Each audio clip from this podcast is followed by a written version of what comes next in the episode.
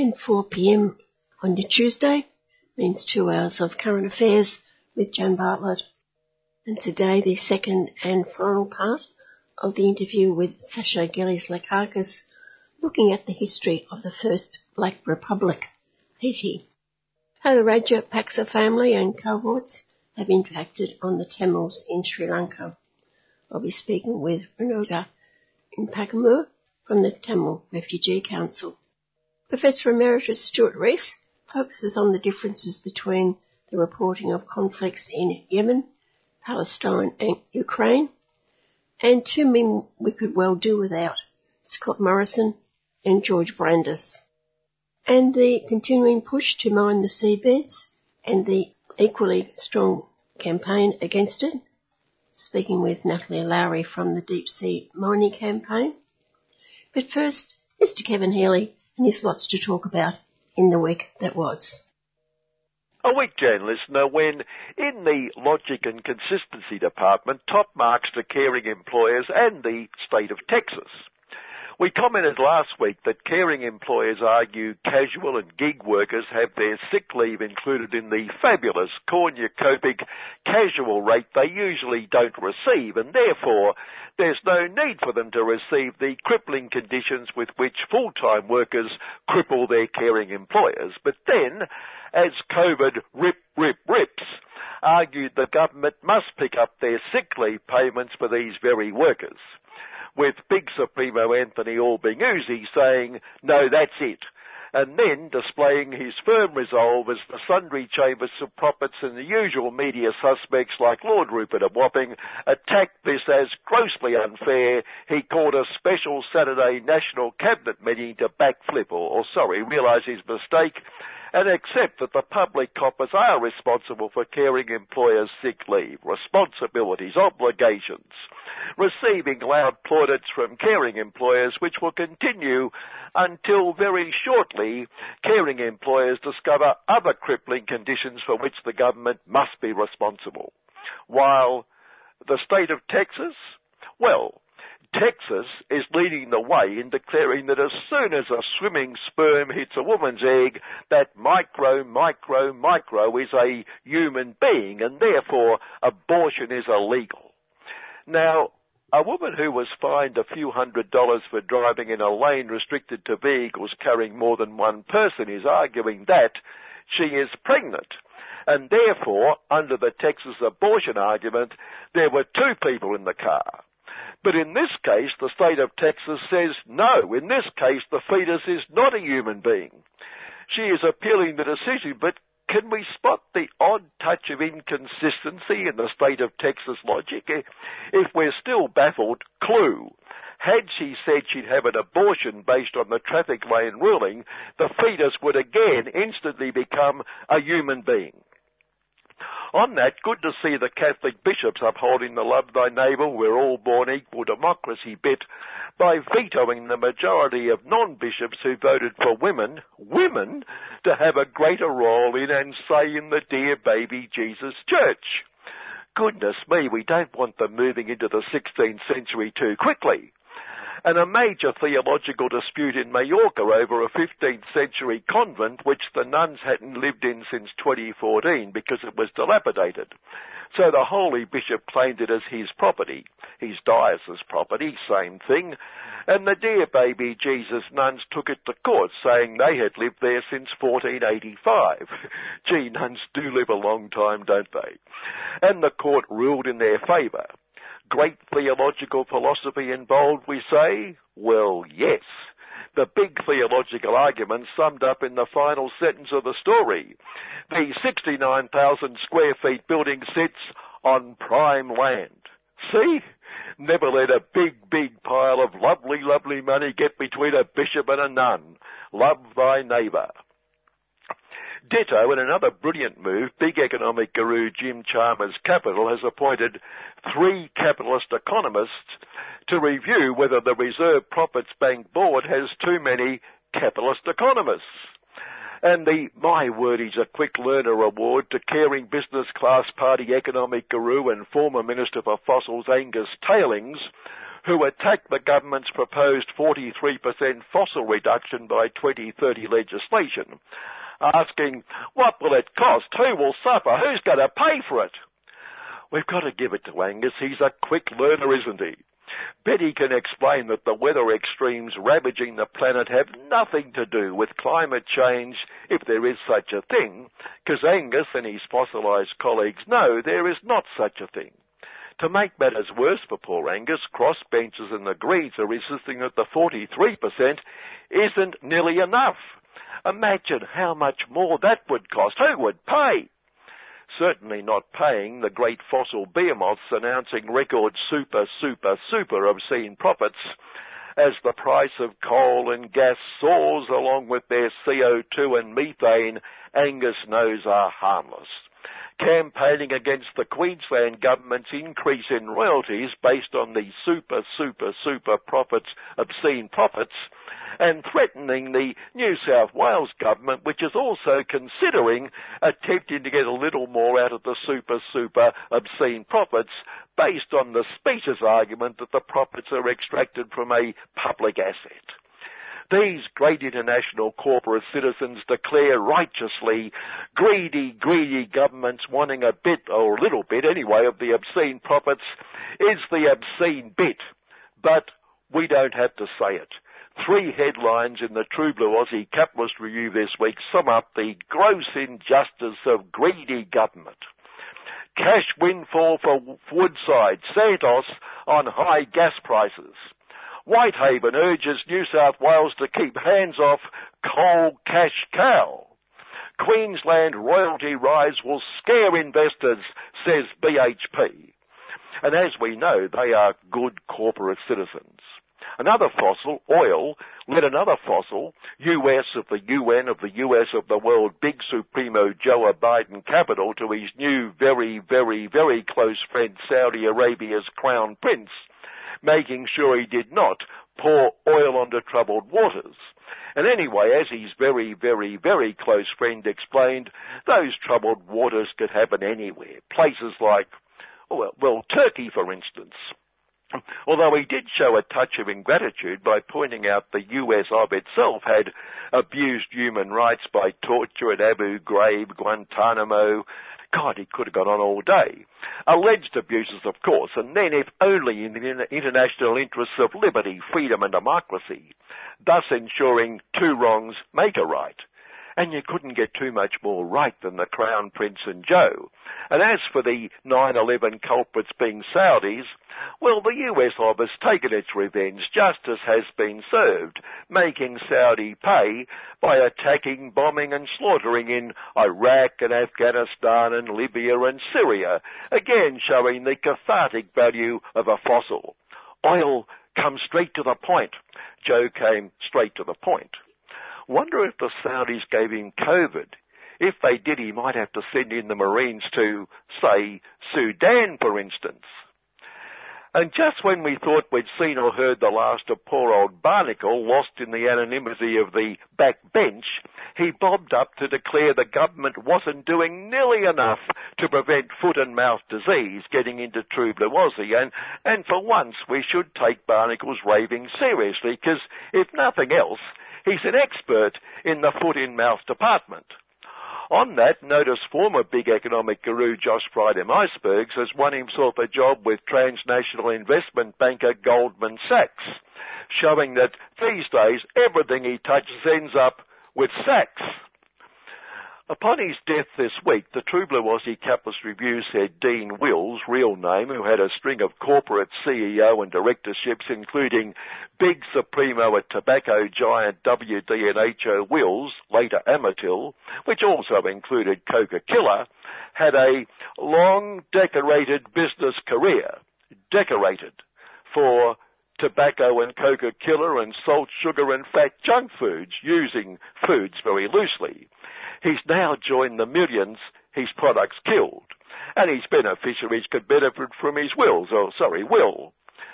Now this item would have long decorated business career Dean turning in his grave as the hoped for consensus in the government's job summit between caring employers and evil unions has been threatened by we guessed it, the evil, evil unions, with the ACTU declaring it wants it to ensure workers receive a bigger share of national income, showing lazy avaricious workers are as greedy and untrue blue Aussie as those governments wanting more royalties from the super obscene profits. And all this as the aforementioned big economic guru Jim Chalmers Capital conceded, sadly against his principles, that until inflation is reined in and brought under control, wages will have to fall further and further behind the cost of living. But then, when, when we can be sure the socialist government and caring employers will announce now we can have a wage rise, the time is right, now workers can enjoy a higher share of national income. It's what all caring employers want as their odds on to tell the job summit and it's just that they can't see how it can be achieved in the current economic climate without workers pulling their fingers out and becoming more productive. Why, Big Supremo Anthony Uzi said he wants the summit to be as successful as former Big Supremo Nuclear Hawks getting Aussie Together summit. So that's exciting news for us all, isn't it? Especially evil unions. So let's hope the evil unions don't thwart his wishes by calling for something as unrealistic as workers receiving a bigger share of the national income. Be thankful for small mercies, for very, very small mercies.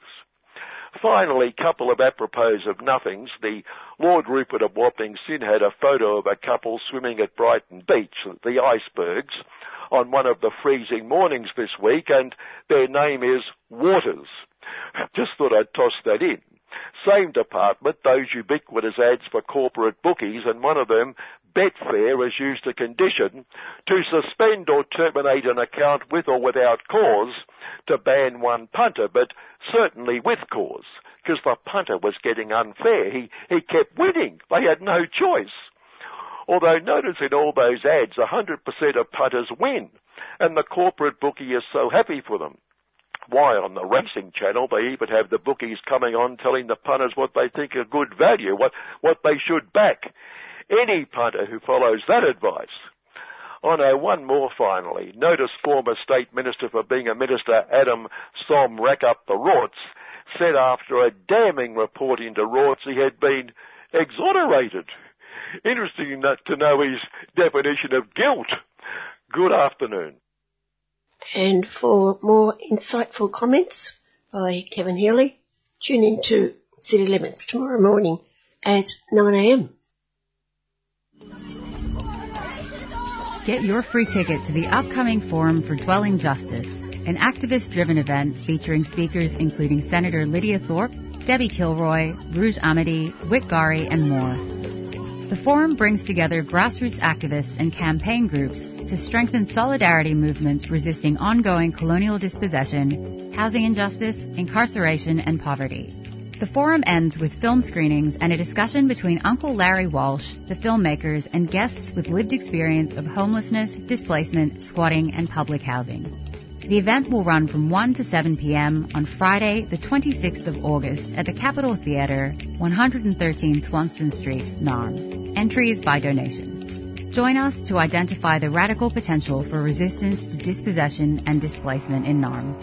To register, head to cur.org.au forward slash events or check the 3CR website for details. The Forum for Dwelling Justice is brought to you by RMIT's Centre for Urban Research, a 3CR supporter.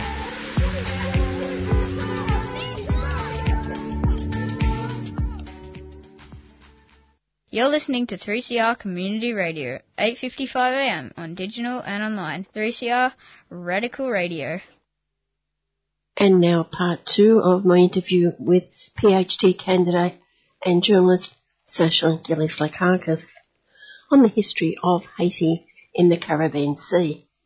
Sasha concluded last week explaining the split between the North and the South in post-revolutionary Haiti. Sasha, how did this split fit with the new constitution? This is quite interesting because, of course, Haiti was described as a unitary republic in the constitution that Louverture promulgated in the late 1790s.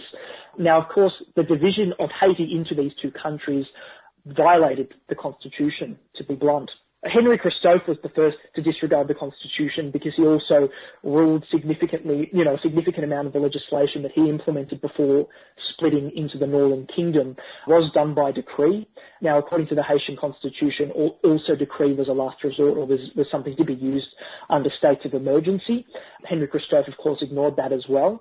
Pétion really was doing his job as leader of the Senate and sort of attempting to check these sorts of, I guess you would call them abuses of power. But once they split, that Haitian constitution actually became obsolete. So they both established their own governing charters. They weren't even constitutions. In the south, there was a constitution. In the north, Christophe continued to rule by decree, as he had attempted to do. But in 1818, Pétion dies in the south, and his second in command, Jean Boyer, invades the north and deposes Christophe and restores the republic and he reinstates that original Haitian constitution. So Christophe doesn't actually get captured, he kills himself before Boyer's forces can fully conquer the north. There was a bit of a, a brief break of about you know, not, not even 10 years where the, the original constitution was removed from play, but it is re-implemented after Boyer reunifies Haiti and it's a pretty radical constitution, isn't it, at times? It's, it's an incredibly radical, even for the constitutions of today, um, in all honesty, it's more radical than most of, most of the current governing charters we have in the world. As I said, you know, that French revolutionary idea of fraternity and equality for everyone um, was, was enshrined in the Haitian constitution. Total racial equality was not only enshrined, but emphasized, really, really properly emphasized. Uh, the Haitian constitution recognized the contribution of the former slaves and the cane cutters and those poorer soldiers, the black soldiers that had um, constituted the bulk of the opposition to French rule. So again, recognizing their role in establishing the republic is a very, very important recognition and sort of symbolic gesture towards the poorest people in Haiti modern capitalist bourgeois republic. There is nothing of the sort in the Haitian constitution. The Haitian constitution says that they want to establish an emancipatory black republic. Uh, that is, of course, open to interpretation, but you know that is very, very conducive to other radical ideas. Of course, you know even if you look later uh, at socialism, that could very easily be applied to the Haitian constitution, or it could be it could sort of work well with uh, or work in synergy with the Haitian constitution. It is a very, very interesting text to study. It has not received the attention that it deserves. And unfortunately, in spite of how progressive it is, most Haitian rulers have not respected it or abided by what has been put set out in that constitution, which is a real shame. And you know, one one perfect example of this is Jean Boyer, who we were just talking about, who uh, reunified Haiti but he essentially rules as dictator until 1843, so almost three decades he's in power. He completely disregards the Haitian constitution and the objectives that have been outlined in that governing charter. He's very, very unpopular.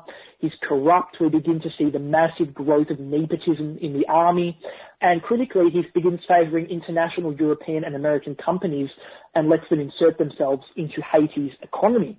Further insult to injury, Boyer begins a massive campaign of arrests and persecution of nationalist Haitian leaders who are against this turn that Haiti has taken. Now, it's also during Boyer's rule that we have the crippling colonial debt imposed by France. France claims that Haiti owes them reparations for the Haitian Revolution.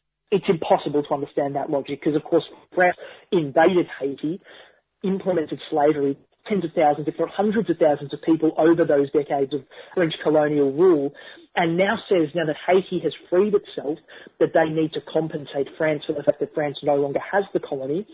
It's cynical, it's laughable, it's, it's quite frankly insane.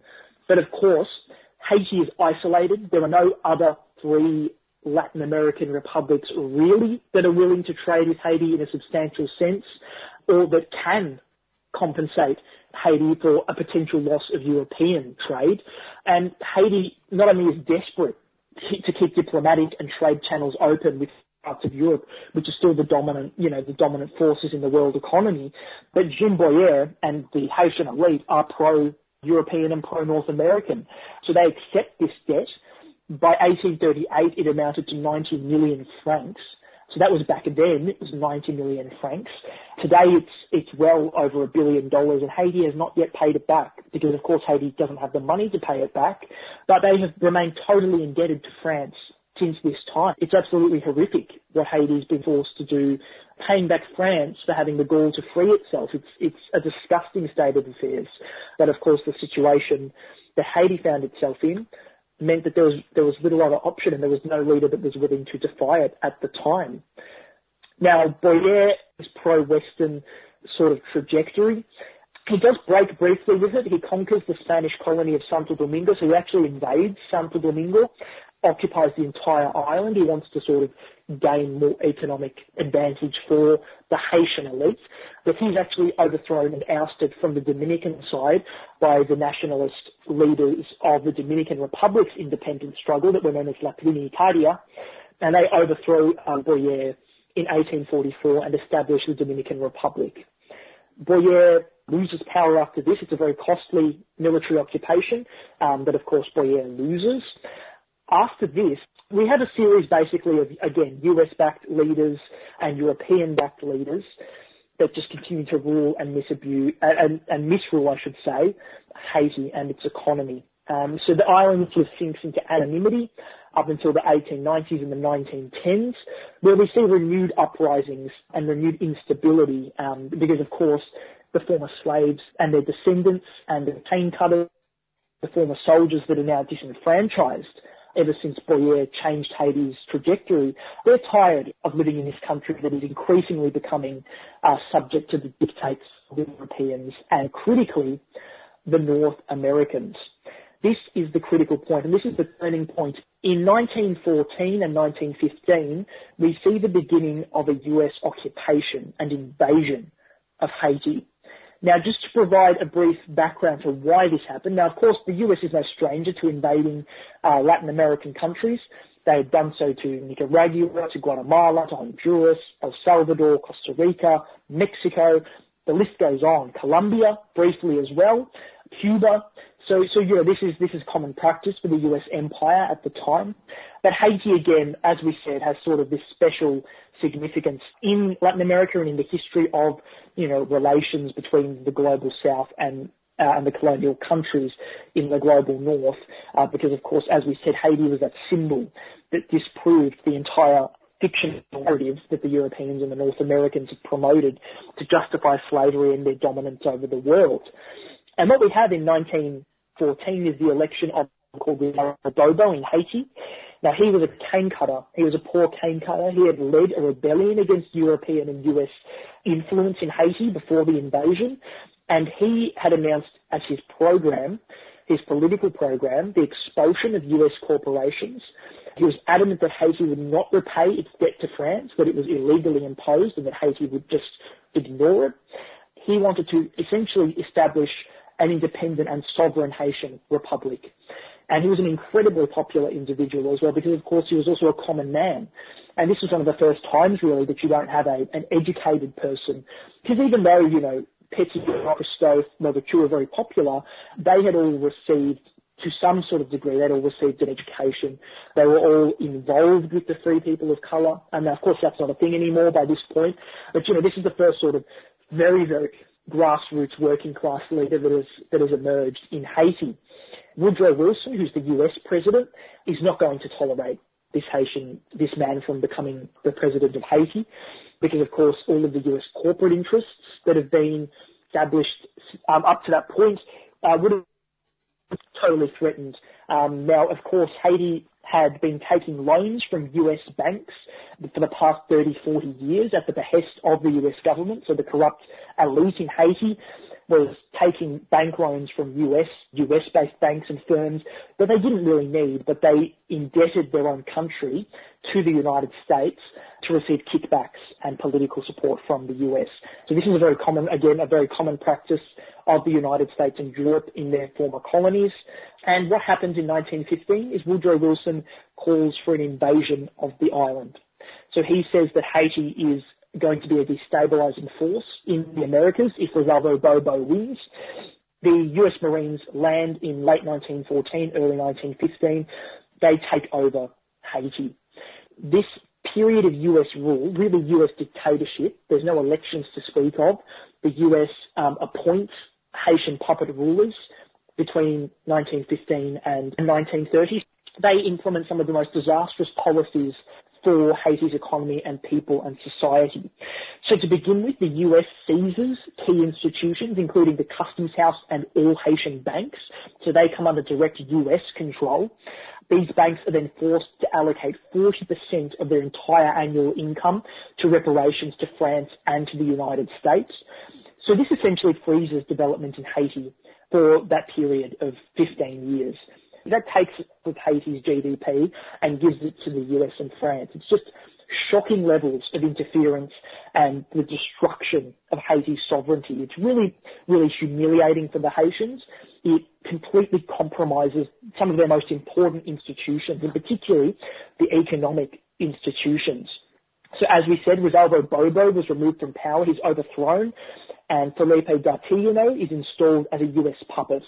Now, of course, real power lies with the High Commissioner of the US Marines. It essentially rules over Haiti as a de facto US dictatorship. It's, it's a really, really horrific period of rule. There's incredible racism demonstrated against Haitians by the US Marines. The US administration dissolves Haitian parliament. They force a new constitution on the island, so they eliminate the original revolutionary constitution and they force one on the island that critically allows land to be sold to foreigners. Now, this was something that had always been forbidden in Haiti. Even during the most reactionary rule, for example, of Jean Boyer, foreign control of land had never been allowed. It was forbidden. That was an absolute red line for the Haitian revolutionaries, even the most reactionary and conservative ones. So this, again, this is just a total penetration of Haitian sovereignty, a total destruction of everything that the had built amidst those incredibly trying circumstances. Haiti becomes a colony. There's no point trying to describe it as anything else. It becomes a US colony. Additionally, US has to- the United States has total veto power over government decisions. So if the US puppets did ever attempt to implement a policy, the US could just disregard it. They essentially reinstate slavery Um, so the US begins a series of large public works projects, not so much to actually help Haitians, but more so to give contracts, lucrative contracts to US companies that are now allowed to operate in Haiti and on land in Haiti. And the laws that this US administration passes essentially allows for, you know, the reinstation of unpaid labour on these public works. It's not called slavery. Of course, that would just be totally, totally shameless it does effectively operate as the reintroduction of slavery into Haiti. And finally, the US demands a total transition to dependence on coffee in Haiti's economy to feed the US market. There hadn't been a lot of diversification of the Haitian economy even after the revolution, but at the very least, you know, there was sugar as well as coffee, and there was a little bit of exploration into mining, but now the US said that Haiti had to totally link its economy to the coffee market export it all to the United States to feed the US consumer market. So, you know, this is incredibly, incredibly humiliating for Haitians. Even the elites in Haiti come to resent the US because they are just, they're being totally controlled by this US dictatorship. Further insult to injury is added by the fact that the US Marines are incredibly racist. You know, the US government is a racist regime. And we have uprisings of what are called the cacos, which are essentially cane cutters and former soldiers that rise up um, in a guerrilla struggle against the US. And thousands of Haitians, uh, some people say up to 10,000, are put in concentration camps between 1915 and 1920. And by 1919, it's estimated that the US Marines have killed over 2,000 people, and that's a conservative estimate. And, you know, during that period, even being Haitian, just being Haitian, identifiable as a black Haitian, was enough to get you shot by the US Marines uh, while that guerrilla war was ongoing. So it was an incredibly terrible, terrible time for the majority of Haitians. US rule, of course, in this way is unsustainable. The, the, people of Haiti aren't going to let them rule like this forever. In 1928, the global coffee market collapses. So, of course, the Haitian economy just virtually enters a depression, a very bad depression, actually. The US again postpones elections, as it has done since 1915, and massive protests explode across Haiti against US rule to the point where in 1929 the US actually bombs the harbour in Port-au-Prince to kill dock workers that went on strike refusing to export Haitian coffee to the US. So the US has had to actually resort to using bombs and aerial support to try and break these Haitian uprisings.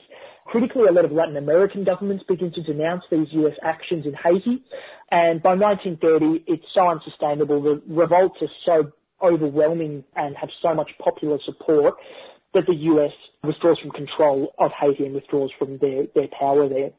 And elections in that year result in a resounding victory for the anti-American nationalist Stenio Vincent. Of course, Vincent is actually unable to do a lot because the US still controls Haiti's banks, controls Haiti's customs house. That doesn't end until 1947. The, that constitution, that US constitution remains in effect. It's modified by the new Haitian government, but they actually do not repeal it for fear that the US will invade again. And literacy by that point is close to 100%. So the US had left Haiti as worse than a third world country, if you want to use that terminology. You could basically consider it to be a fourth world country. It was absolutely dire, um, the situation that the US had left Haiti in. Now, after Vincent, again, we have the exchange of power between military figures, parts of the corrupt elite that continue to mismanage Haiti's funds. They continue to do business with the United States and the Europeans, the French particularly. And in 1957, to cement this US rule and to, to again keep a lid on what are becoming increasingly prominent strikes and protests against this state of affairs, uh, we have the election, and I put that in scare quotes, of Francois Duvalier, who's a former doctor. So that's a 1957 election. It's fraught with controversy, but regardless of whether or not it was fair or not, Francois Duvalier very quickly outlaws all other political parties, um, again using the powers vested by the US Constitution. Um, he wins a subsequent uncontested election where he's the only candidate, and he presides over one of the most brutal dictatorships in Latin America. So he is a US-backed dictator. He becomes known as Papa Doc. He kills about 60,000 people. You know, torture and rape becomes commonplace. Fort de prison is established by Duvalier and it becomes notorious for its hellish conditions. There's an, extermin- an extermination campaign launched against communists or even suspected communists. So that of course targets the cane cutters, that targets the peasant population in Haiti. Many thousands of them are killed and their land is appropriated by the state and handed over to US corporations. And the chief uh, way that Duvalier implements this, what is in essence a fascistic program, is through what are called the Tonton Macoute. So they are, in effect, in, in effect uh, Duvalier's secret police force, the Tonton Macoute. Um, and they're named after voodoo mythology. They actually have a lot of voodoo symbology in their uniform. He does this because he knows that Haiti's large illiterate rural population is very, very superstitious. They're very, very firm believers in voodoo, and he uses this to sow fear and obedience amongst the rural Haitian population, which is the majority, of course, of Haitians. You are listening to part two of my interview with Sasha Gillies Lakakis, and the topic is the Republic of Haiti. During his rule, corruption becomes an art form in Haiti. Millions are siphoned from public, the public sector and from international aid. In fact, there was very one high profile instance in the 1960s when one US loan of $50 million was deposited directly into the president's bank account. All $50 million just stolen blatantly by Duvalier.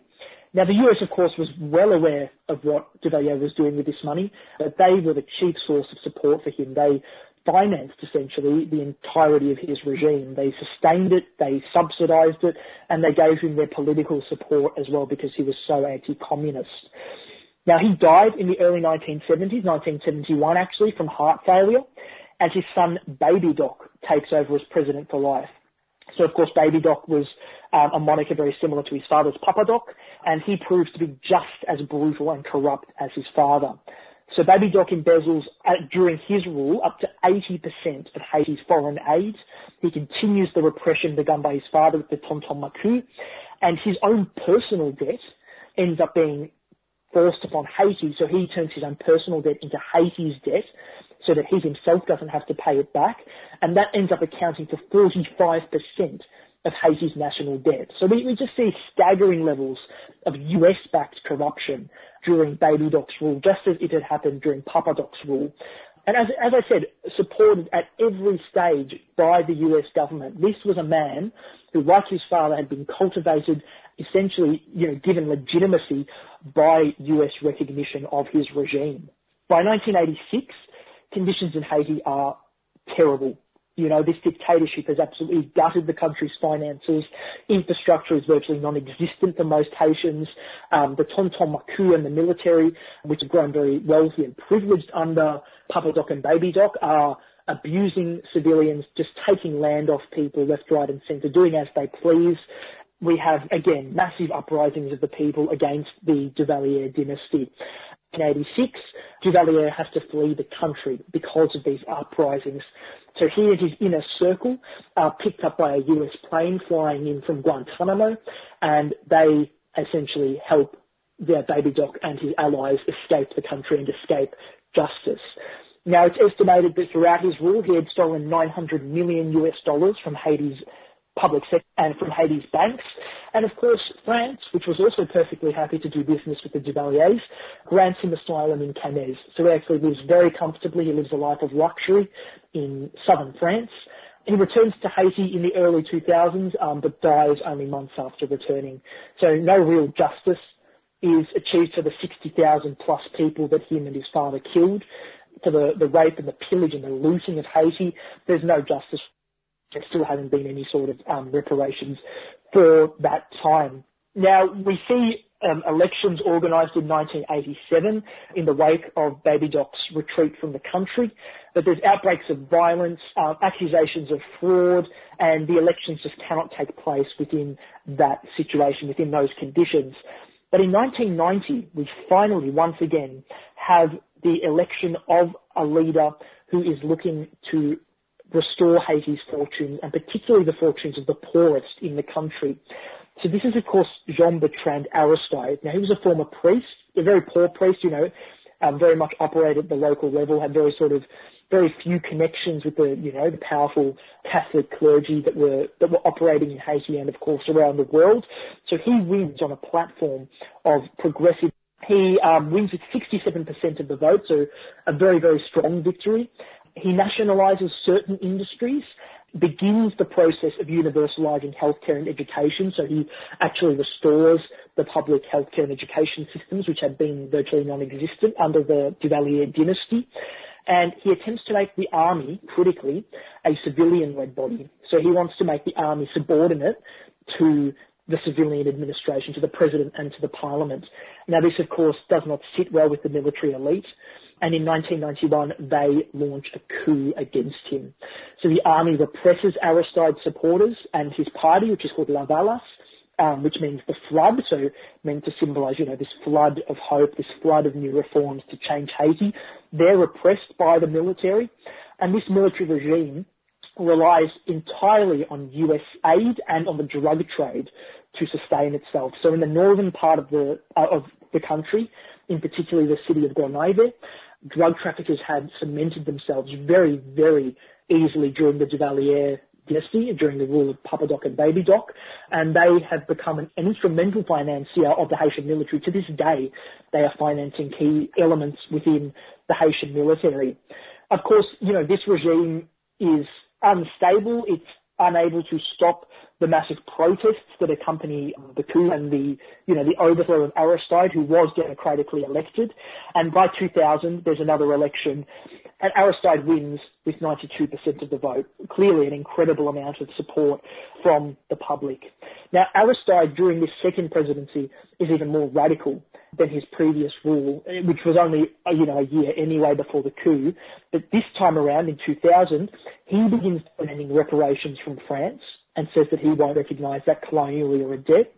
He expands social services even further, and critically, he deepens ties with Cuba and Venezuela to boost Caribbean integration. So in particular, you know, it's very interesting in the case of Venezuela because he signs up to the Petrocaribe program. So Venezuela provides Haiti with cheap oil. And of course, Cuba begins their medical programs in Haiti under um, Aristide's presidency at this time. He also implements a limited land redistribution for peasants. It's more so a land compensation. So he gives away unused state land to peasants. He begins taxing the elite. He begins asking for greater taxes for Haiti's 1%, which is really, really critical. Unfortunately, Aristide's rule does not last very long because there was another coup in the works. It takes a bit longer this time to organise. They have to be more careful about it. So in 2004, this coup comes to fruition, entirely orchestrated by the CIA and the United States government, um, in alliance with the Haitian elite and drug traffickers, in, again in that city of Gonaives. They all conspire up to overthrow Aristide. So US and French forces, special forces, essentially invade the country. They break into Aristide's house, they kidnap him in the dead of night, and he's flown to the Central African Republic, which at the time was a French and US ally. Complete his privacy, his legitimacy as an elected president is once again completely violated by the US and by France. Drug traffickers and the Haitian elite begin financing paramilitary groups with links to the military that terrorize again, they terrorize Aristide's supporters in the Lavalas party. And by 2004, we have UN peacekeepers occupying the country. Now this is a critical moment because according to UN peacekeeping laws and legislation, the UN can only send in soldiers to occupy a country for one of two reasons. One, there has to be a war in the country, or the country has to represent a threat to international peace. Haiti fits neither of those categories. Haiti has never fit any of those categories in its recent history. So the UN occupation forces in alliance with the Haitian military and supported by the US government, particularly supported by the National Endowment for Democracy and for US aid, which become omnipotent in Haiti, they end up actually killing 8,000 supporters of Aristide and the Lavalas party in these so-called pacifying campaigns, these campaigns of pacification against what are termed terrorists and what are termed rioters. Now, most of these people, as I just said, were supporters of Aristide, and they've been killed by UN peacekeepers. I think it's important to let that sink in, that the UN, in direct collaboration with the US, probably at the behest of the US if we're being honest, is illegally occupying a country and has killed thousands of people in a partisan way. They've chosen a side in this very, very complex situation. The UN is still in Haiti. It's remained in Haiti since 2004 under the auspices of this peacekeeping operation. The name changed very briefly in 2015. Um, so the operation technically has now spilled over into a second operation, but it's essentially the same in terms of objective um, and you know the powers that the peacekeepers have. And they're still there heavy ordnance weaponry. So you know this is this is more than just sort of so-called development aid or whatever. This is an actual military occupation by UN forces. And of course, the bulk of the UN peacekeepers have been contributed by Canada, France, the US, Britain, all of these countries that have always conspired to undermine Haiti. Now, what adds insult to injury in this case is that since that time, the UN has been involved, either knowingly or otherwise, in rigging elections in Haiti. This is really, really shameful on the part of the UN, which is supposedly, you know, an objective and neutral and an, uh, and an international body that is not meant to have this degree of control over countries. This is a complete violation of Haitian sovereignty. Now, just to give one example, in 2010-2011, when elections were held, the UN fixed electoral boundaries so that 80% of the potential electorate was excluded from participation. So that allowed right-wing neoliberal Michel Martelly to arrive to power. And similarly, in 2015, the UN had overlooked, this was their language, had overlooked a zombie vote of 77%. So 77% of that vote was found to be illegitimate. It had just been included, you know, with fake ballots. And the UN had not scrutinised it, or they say they hadn't, but I find it very hard to believe given the degree of control that the peacekeepers have over the country. So the UN has been involved in corruption and, you know, the violation of the democratic process for decades in Haiti. Again, at the behest of the US, the US is heavily involved here the real objective of the UN peacekeeping mission there, I think, was shown in 2010, where there was a devastating earthquake in Haiti with over 200,000 people. There was no substantial support coming from those UN peacekeepers in terms of healthcare support or reconstruction. If we look at health indicators now, non-communicable and communicable diseases have grown exponentially since that time. You know, cholera became a massive crisis in the, in the aftermath of that earthquake.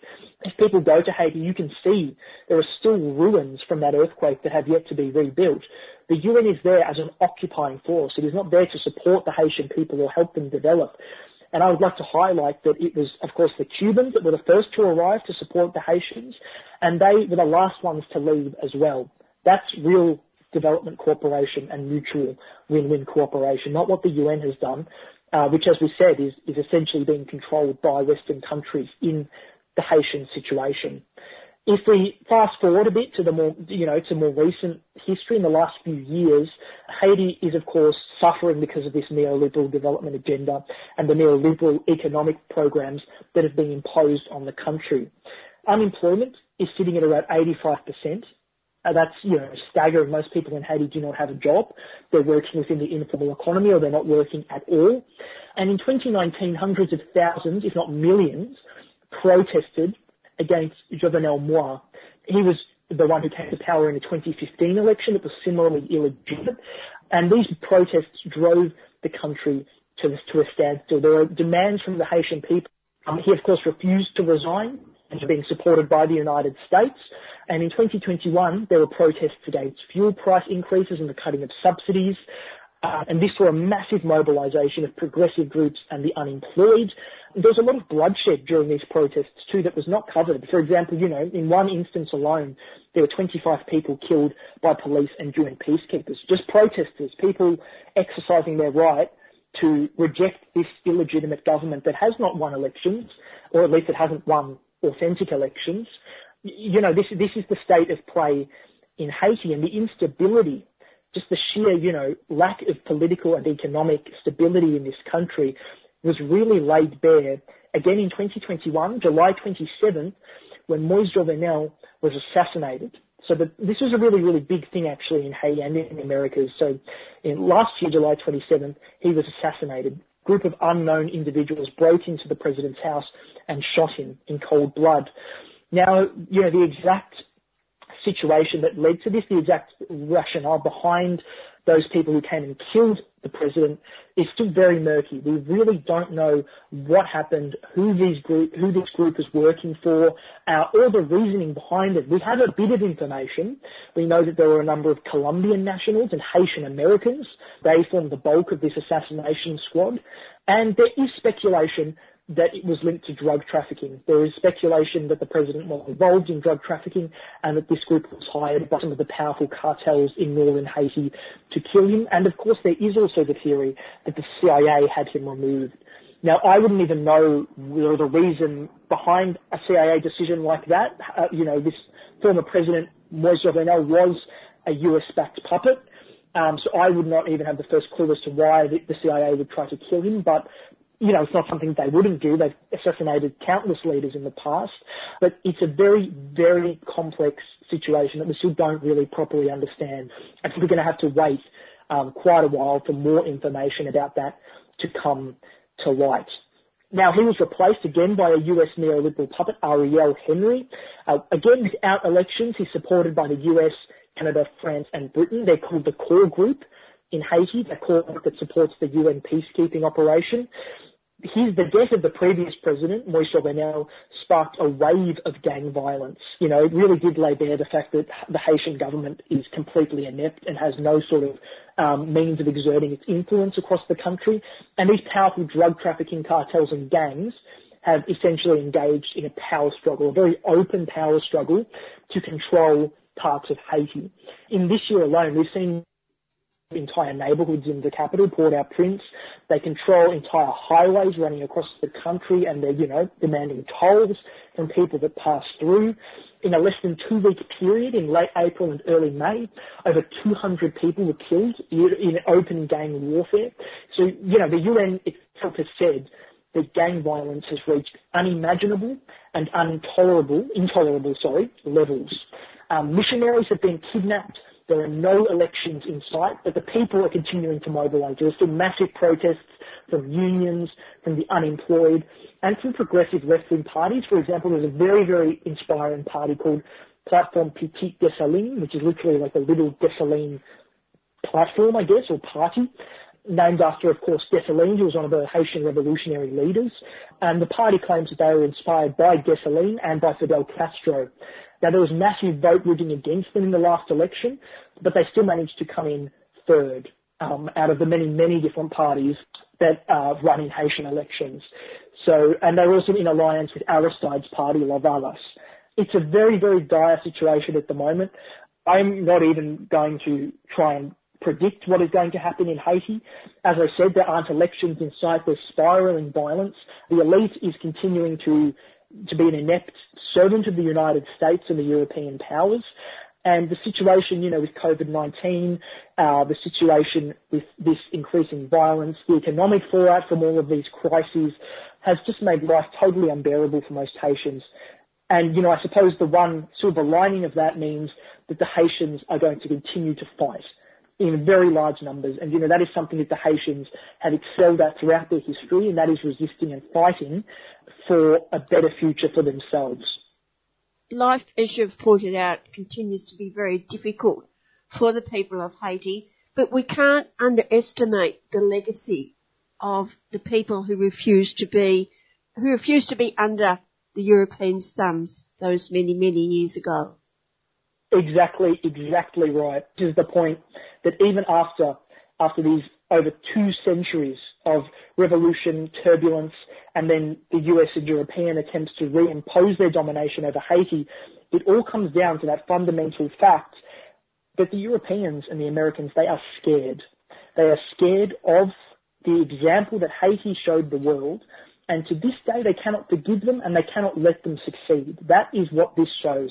That they are so insecure about not, not only about their, their past and their sordid history, you know, of colonization and genocide, but that is still the fundamental basis of their rule today, of the US and European unipolar world today. And Haiti continues to be a symbol.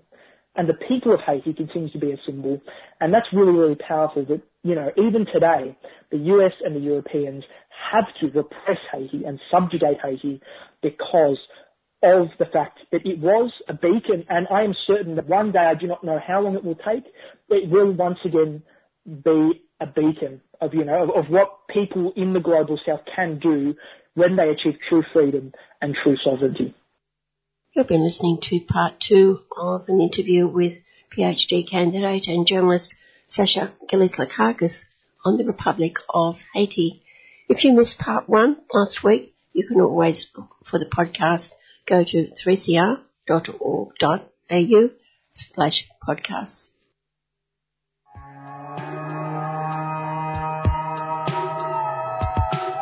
Imagine what it would be like to be homeless in a city under curfew and in lockdown. When your everyday life has been turned upside down and it becomes illegal to be on the street. Tune in to Homeless in Hotels a three part radio series giving voice to the people who went from a life on the street to a life in hotels. And the support workers experiencing the shifting ground on the front line of COVID 19. Premiering on Thursday, July 28th, 12pm to 1pm. On 3CR, 855am. Homeless, Homeless in Hotels, a 3CR supporter.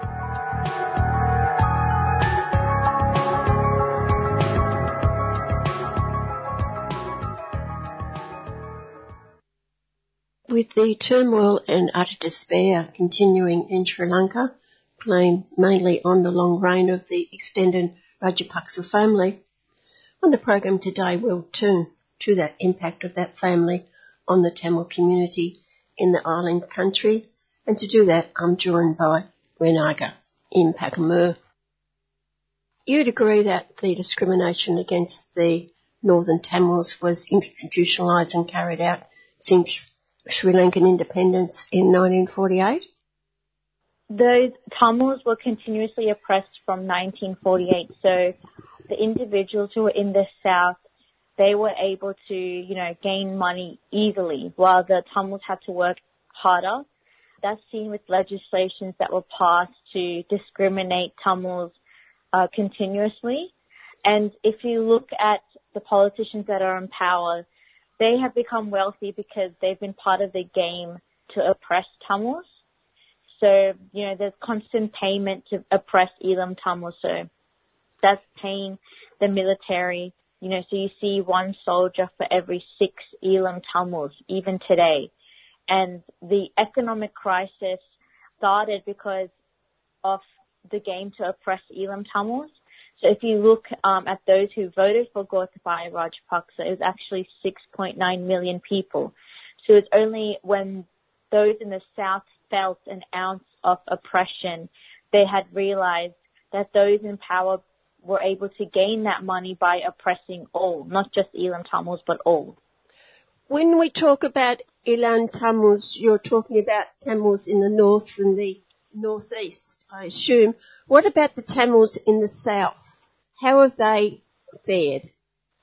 Well, I think the Tamils in the south, they're also oppressed. It doesn't matter where you are, but if you do look at the constant discrimination, it is in the north and east because that is where land is being taken away and that is where what occurred in 2009. So there's deep pain in the north and east.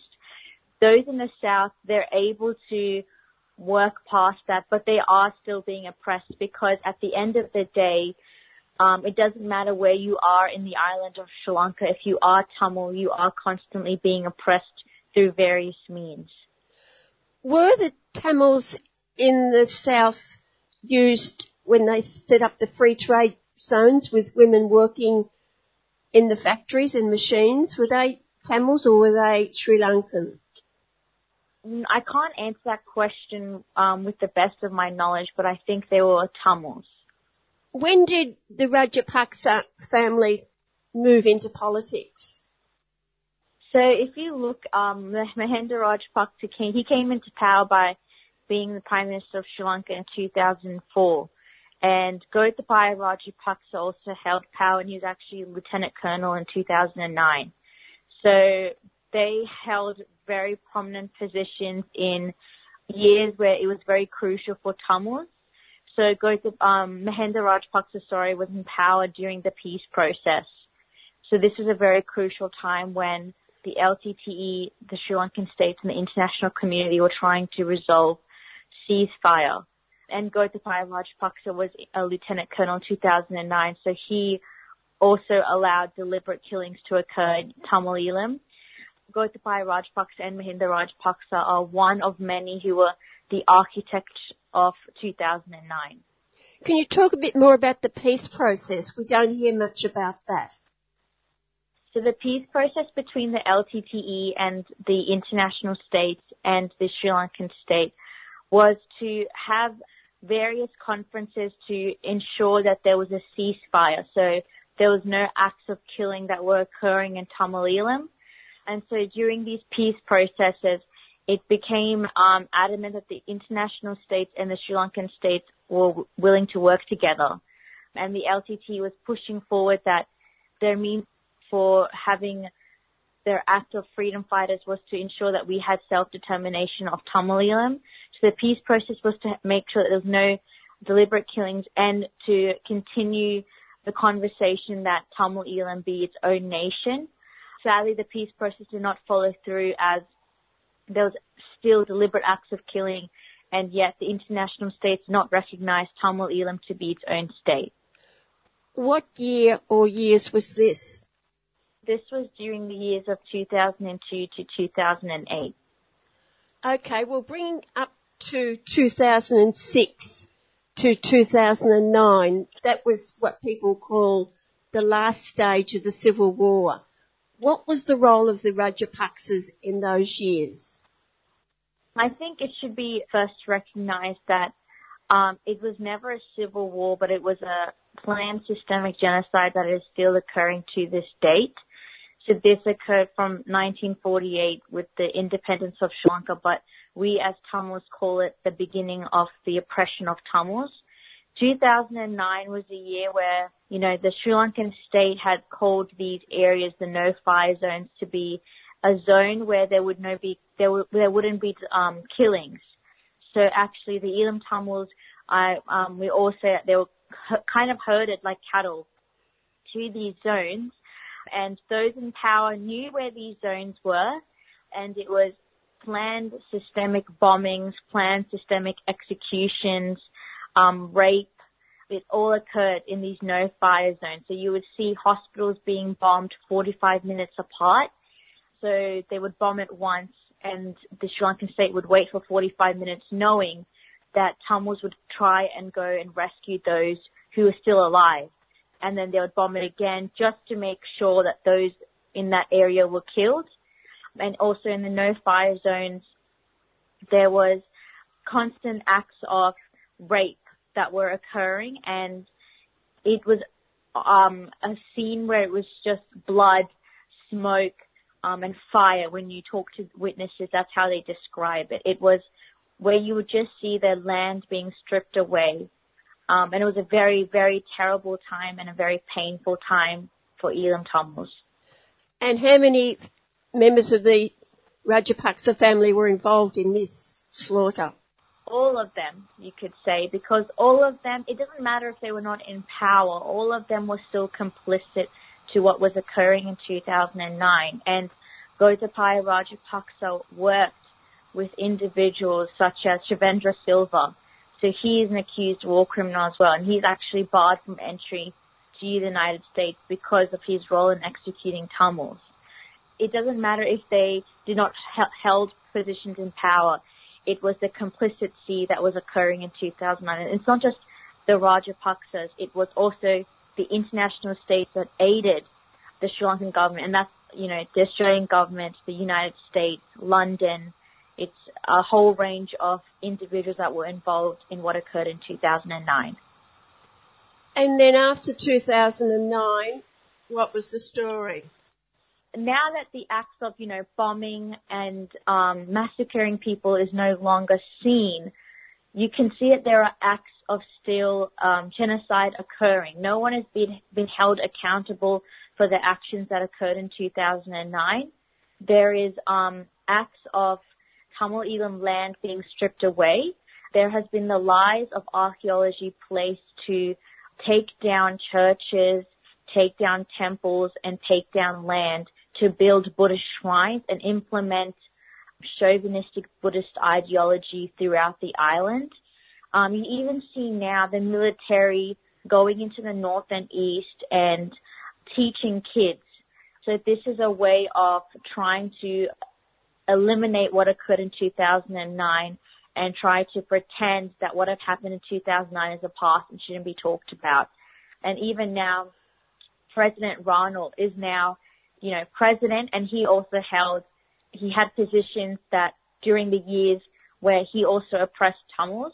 And so he, you know, is working very closely with Kamal Gunaratne, who was also the defense secretary and was former army commander. So 2009 it was a massacre, and whilst there's no massacres occurring, there's little actions being taken to still oppress Eelam Tamils and quieten them. You know, you see it with the north and east with mothers who have been protesting for five and a half years straight because they have lost their um, loved ones, um, disappeared, and there's no explanation of where they are. It's just Eelam Tamils being oppressed in all ways um, and it's to quieten them down. That is the issue that is occurring right now. And the military is in control? Definitely. The military is in control. So, like I said, there's one soldier for every six individuals in the north and east. There is army camp bases throughout the north and east. There is army checkpoints. It's very heavily militarized. And even when we commemorate what occurred in 2009, you know, militaries try to stop individuals from lighting a lamp, which is extremely, you know, discriminatory. So military is there to enforce the Buddhist and chauvinistic ideology. Well, in a situation like this, how do the people, the Tamil people, survive on a day-to-day basis with food, shelter, work, children able to go to school or not? All the Tamils in the north and east, what they're doing is they're actually going back to the ways of what they did in 2009. This is nothing different to them. This is exactly how it was in 2009 where they didn't receive any help. So, you know, they're going back to just lighting a fire for food, teaching kids under, you know, fire as well for light. It's just going back to the old ways. And I think what what's helping them survive is the same willpower that they had in 2009. They know that they've done it before, they can do it again, and they still have that fight for having self-determination, and they're ensuring that the freedom fighters and the innocent civilians do not die in vain. So they're just continuing to go with what they've done in 2009 and teach the younger generation that they need to be strong and to be able to stand up against those in power who've continuously oppressed them. Are there any ways that groups such as yours or other Tamils in other countries can get aid and support through to the people in the north and the northeast? Um, there are various organizations helping the north and east. We send money, we send resources. It's just that, you know, we've been doing it for years. And I think what I think the diaspora and everyone realizes is that while we're helping them, we're remembering what occurred in 2009 and how we tried to help them and the Sri Lankan state wouldn't allow, you know, us to send money. But I think what continues us to help them is the um, like I said, the willpower and the determination to continue this long and hard fight. Well, we're now in middle of 2022 and it looks as though the Rajapaksas have finally met some sort of fate. But they've taken virtually all the, the money, or one of them is just that there's nothing left in the kitty, is there? They've, they've got the lot. They've taken it with them. I would say they have taken it with them, but it's also the money hasn't gone just to the Rajapaksa, it's gone to the military. And even now the money is still going to the military to continue oppressing those in the north and east, as well as right now, as you can see with the protesters um, attacking them as well. The money is there, but it has been spent on military purposes. It's just we would have to wait and see what President Ranil does, but he has had past of oppressing Tamil. So we already know how this is going to go. He's just going to continue oppressing to ensure that he stays in leadership. Are you aware of Tamils being involved in the protests over the last couple of months? I would know that there um, Tamils in the south are involved, and they're actually trying to draw awareness to what occurred in 2009 and the executions that occurred in 2009. Those in the North and East have pointed out that this is not their fight. Their fight is very different because if you look at the protests, the ide- ideology is not there. There's no ideology. The ideology that started was go home, Gota. It wasn't very clear. While the North and East have been protesting for justice of the genocide that occurred in 2009, justice for the disappeared, and justice to have their own land. So the North and East stated that this is a different fight. And it's only when there is proper acknowledgement of Tamil genocide will this country be able to move forward. But when you've got so many countries you say were complicit in ignoring what was happening, what hopes have you got that this will be addressed in the near future? I know that being a part of the younger generation, whilst this seems to the outside world quite difficult because the international aids were complicit. I know that, you know, we were actually able to achieve Tamil Eelam one day and we will still be able to do that. It is going to be a long and hard fight, but if we all work together to acknowledge the Tamil genocide and continue to draw awareness to the ongoing genocide, we'll be able to hold those responsible and take them to the Hague Court. And of course there are Tamils in many countries of the world now, who have been there some for many, many years, who are determined, as you say, to keep up this fight for the proper recognition of the Tamils.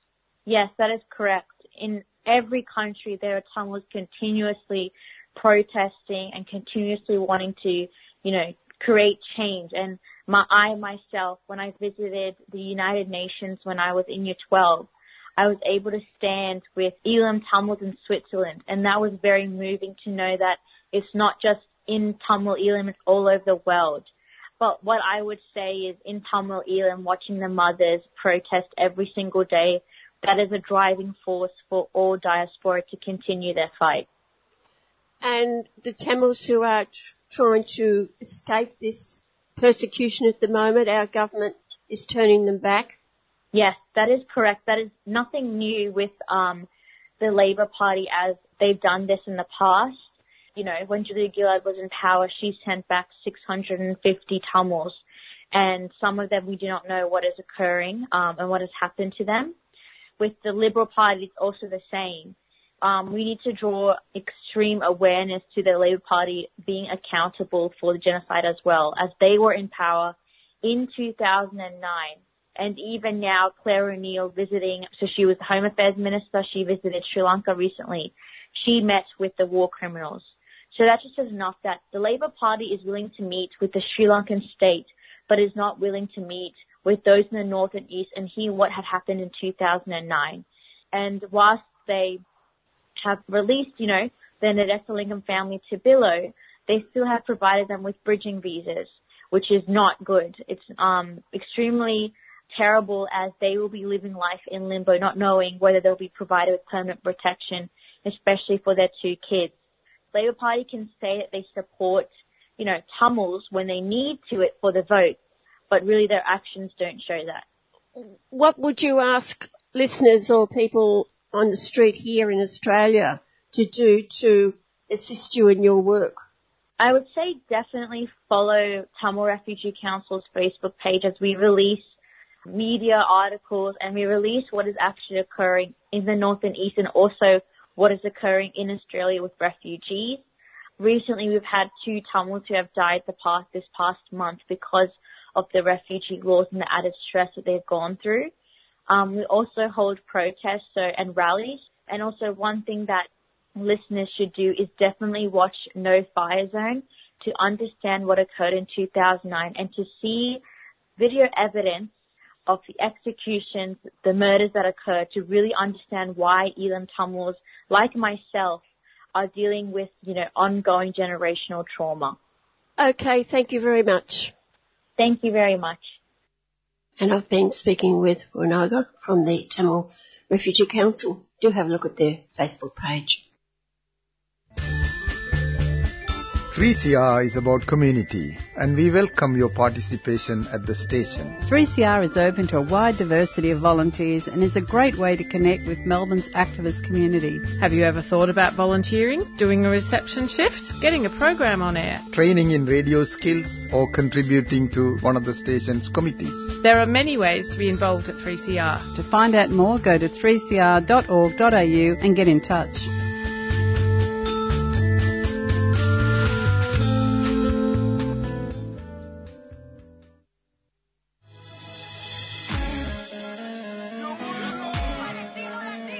Keffiyehs are Palestinian scarves and they're a symbol of support for justice for the Palestinian people. Buying one will support the last remaining factory in Hebron that makes keffiyehs and all proceeds from the sales support projects in Palestine, especially Gaza, as well as local solidarity organizations. From the traditional black and white keffiyeh to an array of modern designs, all scarves are $35 each. Explore the range and order online or drop by 3CR during business hours. We're your support for the rights of Palestinians. Go to kufiyas.org.au, that's K-U-F-I-Y-A-S dot org.au, a 3CR supporter.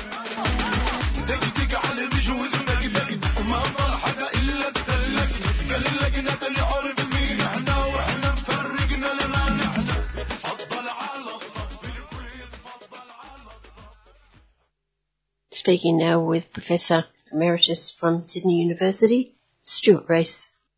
Stuart, this is a topic that I've spoken about or had on the program a number of times, but it needs telling over and over again the difference between what is happening in countries like Yemen and Palestine and what is happening in Ukraine. Well, it all depends on the stereotypes that get passed on by the media, by politicians, by other people of influence.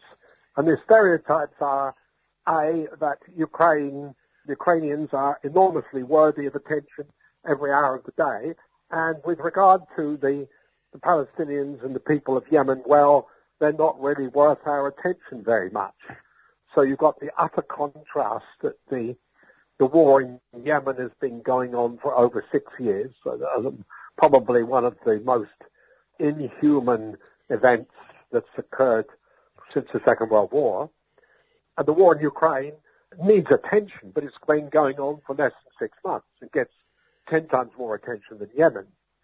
Similarly, the treatment of the Palestinians, I mean, they've been suffering the most brutal occupation ever since the Second World War, and occasionally we get attention, and, and it's usually been on behalf of the aggressors, the Israelis, as though they are the victims. So there's a completely skewed, unfair, socially, politically unjust picture. And when you think of one or two homemade rockets compared to fighters from the Israeli armed forces bombing the enclave of Gaza.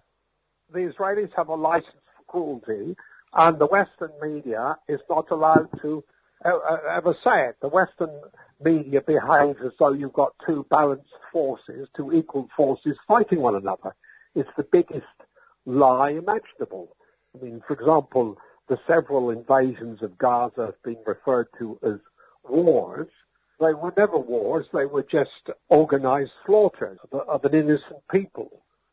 Tens of thousands of women and children and other civilians massacred, their homes bombed, their hospitals flattened, and we're supposed to say nothing or very little.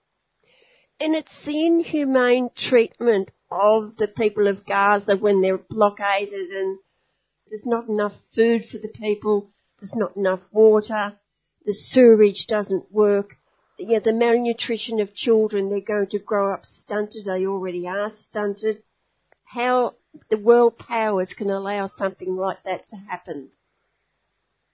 Because they stick with the stereotype. I mean, I'm inclined to say people are not just, they're not being entirely racist, although the American lobbies are, the American lobbies on behalf of, of Israel are, but it's partly due to a certain laziness. People don't, don't inquire, don't read, don't seem to know. In a country like Australia, they get their, they get too many messages from the front page of the Daily Telegraph.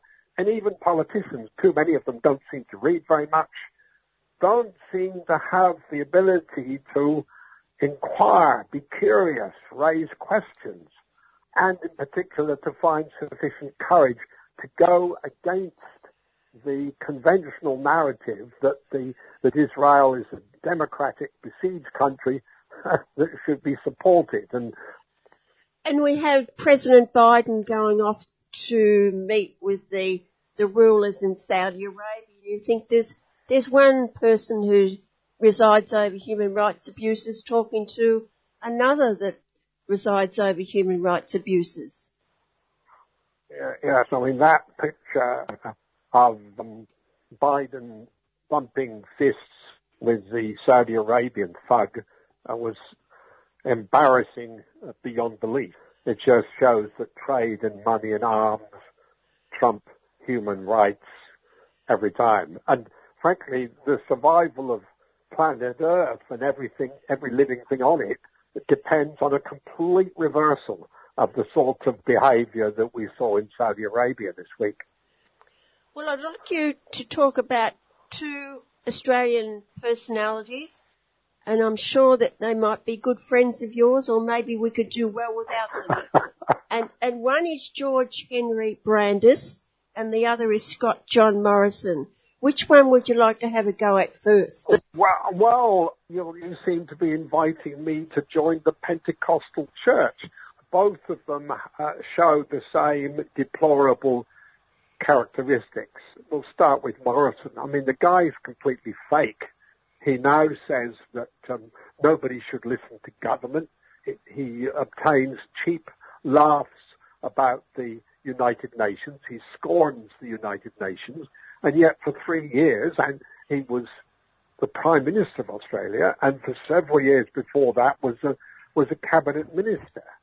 Uh, the guy stands for nothing except attempting to have the last word, except to, to be deferential to um, uh, shock, jock radio and the worst organs of um, Murdoch Media.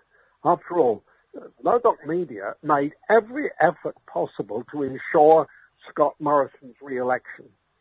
And as the editor of the Guardian Australia wrote, in some ways it was a miracle that um, that uh, Albanese and Labor won the election.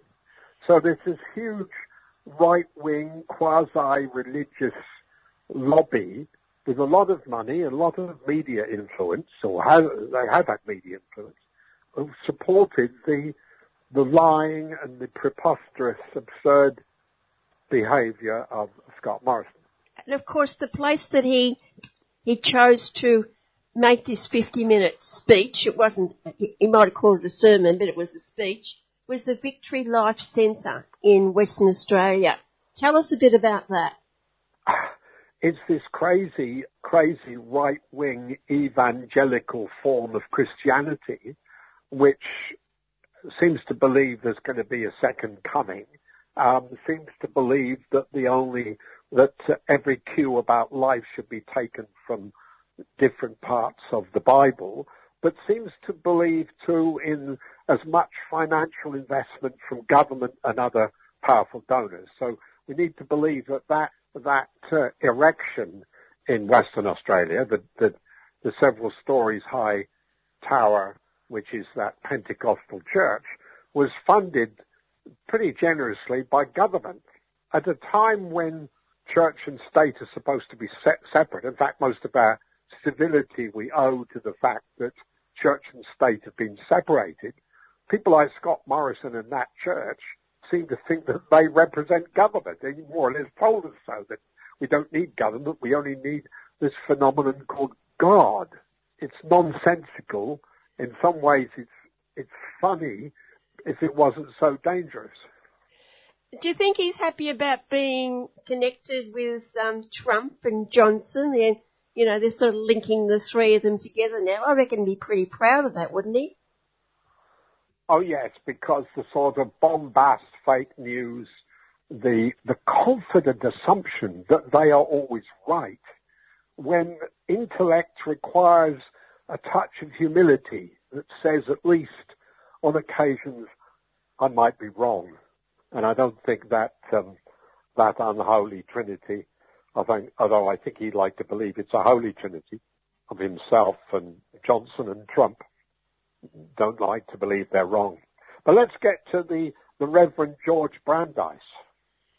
Where did he get that title from? I've got my tongue in my cheek. I think there's a danger in pomposity and arrogance. When I wrote this, the article appeared today, that meant that, ben, that Brandis was actually a menace. It was a threat.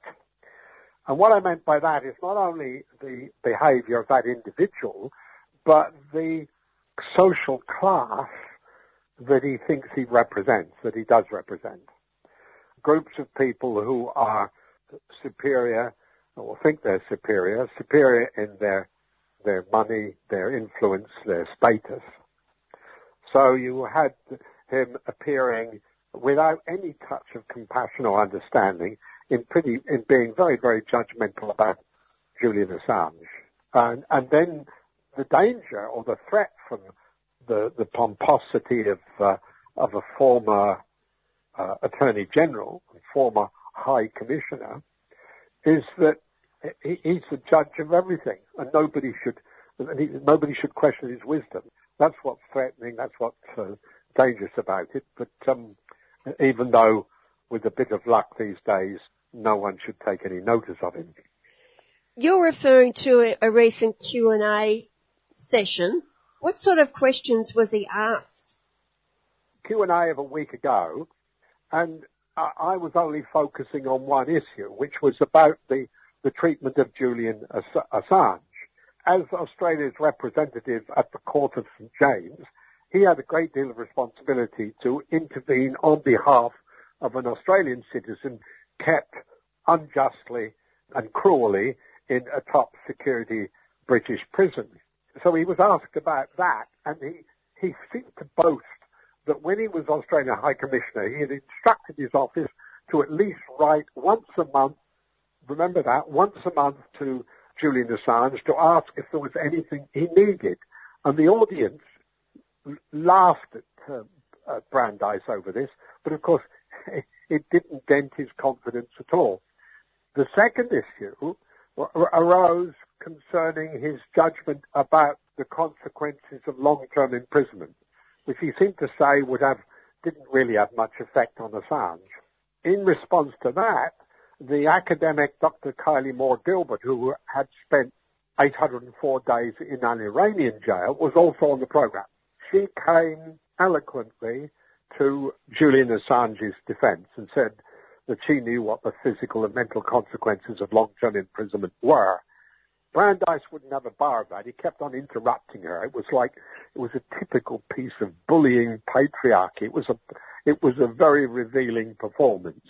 It was a performance of of the old man up himself patriarchy at its worst, of which Brandis seemed to re- represent that strain of society that was what it was about. I mean, there were other issues on the on that Q and A program, but that was the one that I focused on, which showed Brandis at his worst. For two reasons, I wouldn't dismiss him. One, Julian Assange's life is at stake. One of the most cruel, unjust treatments of of a significant citizen that I can think of. And the second thing is that Brandis represents a brand, a powerful group of people on both sides of the Atlantic and down here in Australia who think they're superior, who think they know best, who think they they know what the law is, who think they know how so-called deviants should be treated. They're actually a menace. They've always been a, a huge obstacle to a sense of justice.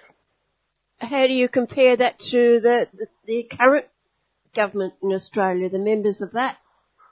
They started off giving us a little bit of encouragement. I mean, we sent the uh, Dreyfus and, or Chalmers sent the um, family back to Biloela. They stopped the the prosecution of Collaery, and I'm waiting to see if uh, Albanese has really intervened on behalf of Assange. And I suppose the the big rally outside Parliament House on behalf of Julian Assange will uh, reveal whether we're going to get any courageous reaction from Albanese and Co, or whether they're so intimidated by Washington and London that um, they won't make a squeak.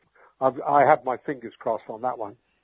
What in- influence do you believe an Australian politician or an Australian Prime Minister would have on those two governments, the US and the UK, concerning Julian? Well, I, I think they could have enormous. It's not just the influence on those governments, but the influence on the on the Australian people. I mean, if the Australian people were to rise up as the people of Sri Lanka, Sri Lanka have against their uh, uh, uh, corrupt, inhuman politicians, the Rajapaksa family, we might have had a different result for Julia. But too many proportions of the um, Australian public, including journalists, have been frightened and silent for years over Julian Assange. I mean, some disgraceful journalists spent time trying to argue that he wasn't like one of them, he wasn't really a journalist. I mean, it was the most cowardly, cowardly, destructive behaviour from, again, from privileged people, in this, in this case, a couple of journalists. I mean, even George Brandis said he, he didn't wish any ill towards Assange. That's not the point. We, uh, you should have been intervening courageously and bravely against convention. There's too many people genuflecting towards convention, desperately trying to be respectable, desperately trying to get brownie marks with what I would call the establishment. You mentioned a moment ago the people's revolt in, or the non-violent revolt in Sri Lanka. Sri Lanka. You worked there for a while. When was that? Correct. When was that? No, I was there. No, I was there during the at the beginning of the Civil War, and I was as far ago as uh, 1984. I think it was 1984, 1985. Even then, a a very unequal country. Yes, because the minority people, the Tamils, were heavily discriminated against. And then the Civil War was fought ostensibly between the, the, the Sinhalese dominated government and the Tamil Tigers. Remember, at the end of that war, about 40,000 people at least were slaughtered uh, or they disappeared, possibly as many as 100,000. And the Rajapaksas, the uh, family, were the respectively the president and the defense minister at that time. So these are men who were guilty of war crimes, even though there has been so far no official investigation. So the whole business of basing a country around an awful prejudice in a way, a leftover from British colonialism, was really what the protest of the people in the streets was partly about. It was, I mean, ostensibly it was about um, poverty and the whole economy collapsing, but beneath that is the the lasting energy put towards discriminating against the Tamils. And how many former colonies of the British and I dare say other colonial powers could you compare with what's been happening in Sri Lanka?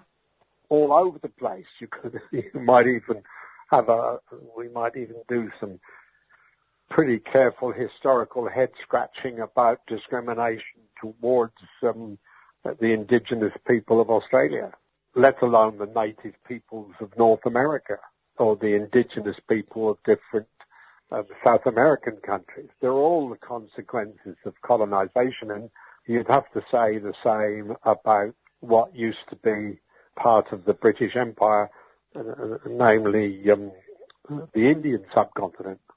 And, and uh, I'm not quite sure why I've missed out the most pertinent example, which was the um, the Balfour Declaration and the claim that um, that the home for Jewish people would never be made at the expense of the indigenous people. So the consequences of colonization come home to roost with terrible consequences for centuries. Okay, well, next time, uh, an optimistic topic perhaps. Well, we're going to talk about the People's Forum, is that right? No, that would be wonderful. You know, between 400 and 500 people have registered for this on Sunday evening. Now that's one of the biggest responses, which shows how desperate people are to talk about peace and not war. Righto. Well, next week we'll talk about what people had to say. No, I look forward to that, Jan. Thank you so much.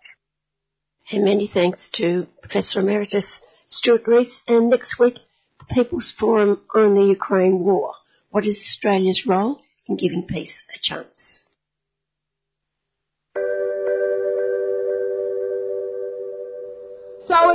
To us, the people. We need a treaty in this country. We need the end to the war in this country.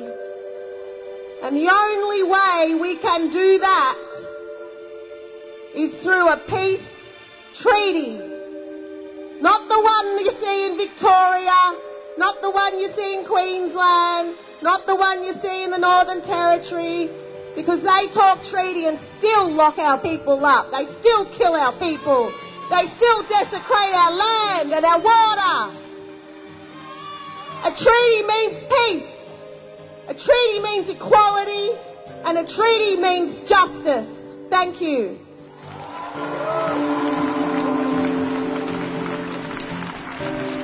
You're listening to Radical Radio on 3CR, 855 on your AM dial, 3CR digital, and podcasting and streaming on 3cr.org.au.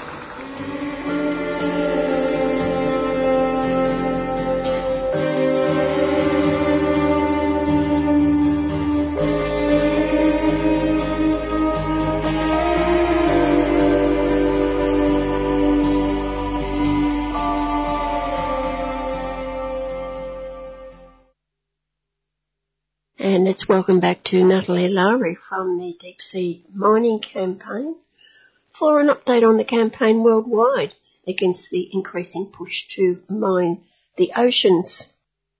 Nat, for those who aren't familiar with the issue of deep sea mining, could you briefly explain what is involved and what is at stake?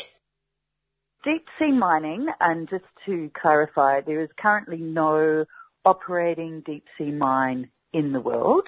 But deep sea mining is considered mining from 200 metres below of the sea floor. And there's three types that deep sea miners have been looking at. The first is around 1500 metres to 2000 metres and that's the hydrothermal vents. Um, and they're like the un- underwater volcanoes, which has been a, bit more research about them and, you know, they're full of life and they're called the ring of fire that runs through the oceans in the globe and one big area of ring of fire actually runs through the Bismarck and Solomon Seas of Papua New Guinea. Mm-hmm. The second type they're looking at is on seamounts, which basically from the abyssal plains up these sort of mountains range. And they're also full of, you know, corals and life and there's a lot of marine life that rely on the seamounts. And the final one is in the abyssal plains. So they're in the deepest part of the ocean, of, you know, to 6,000 meters.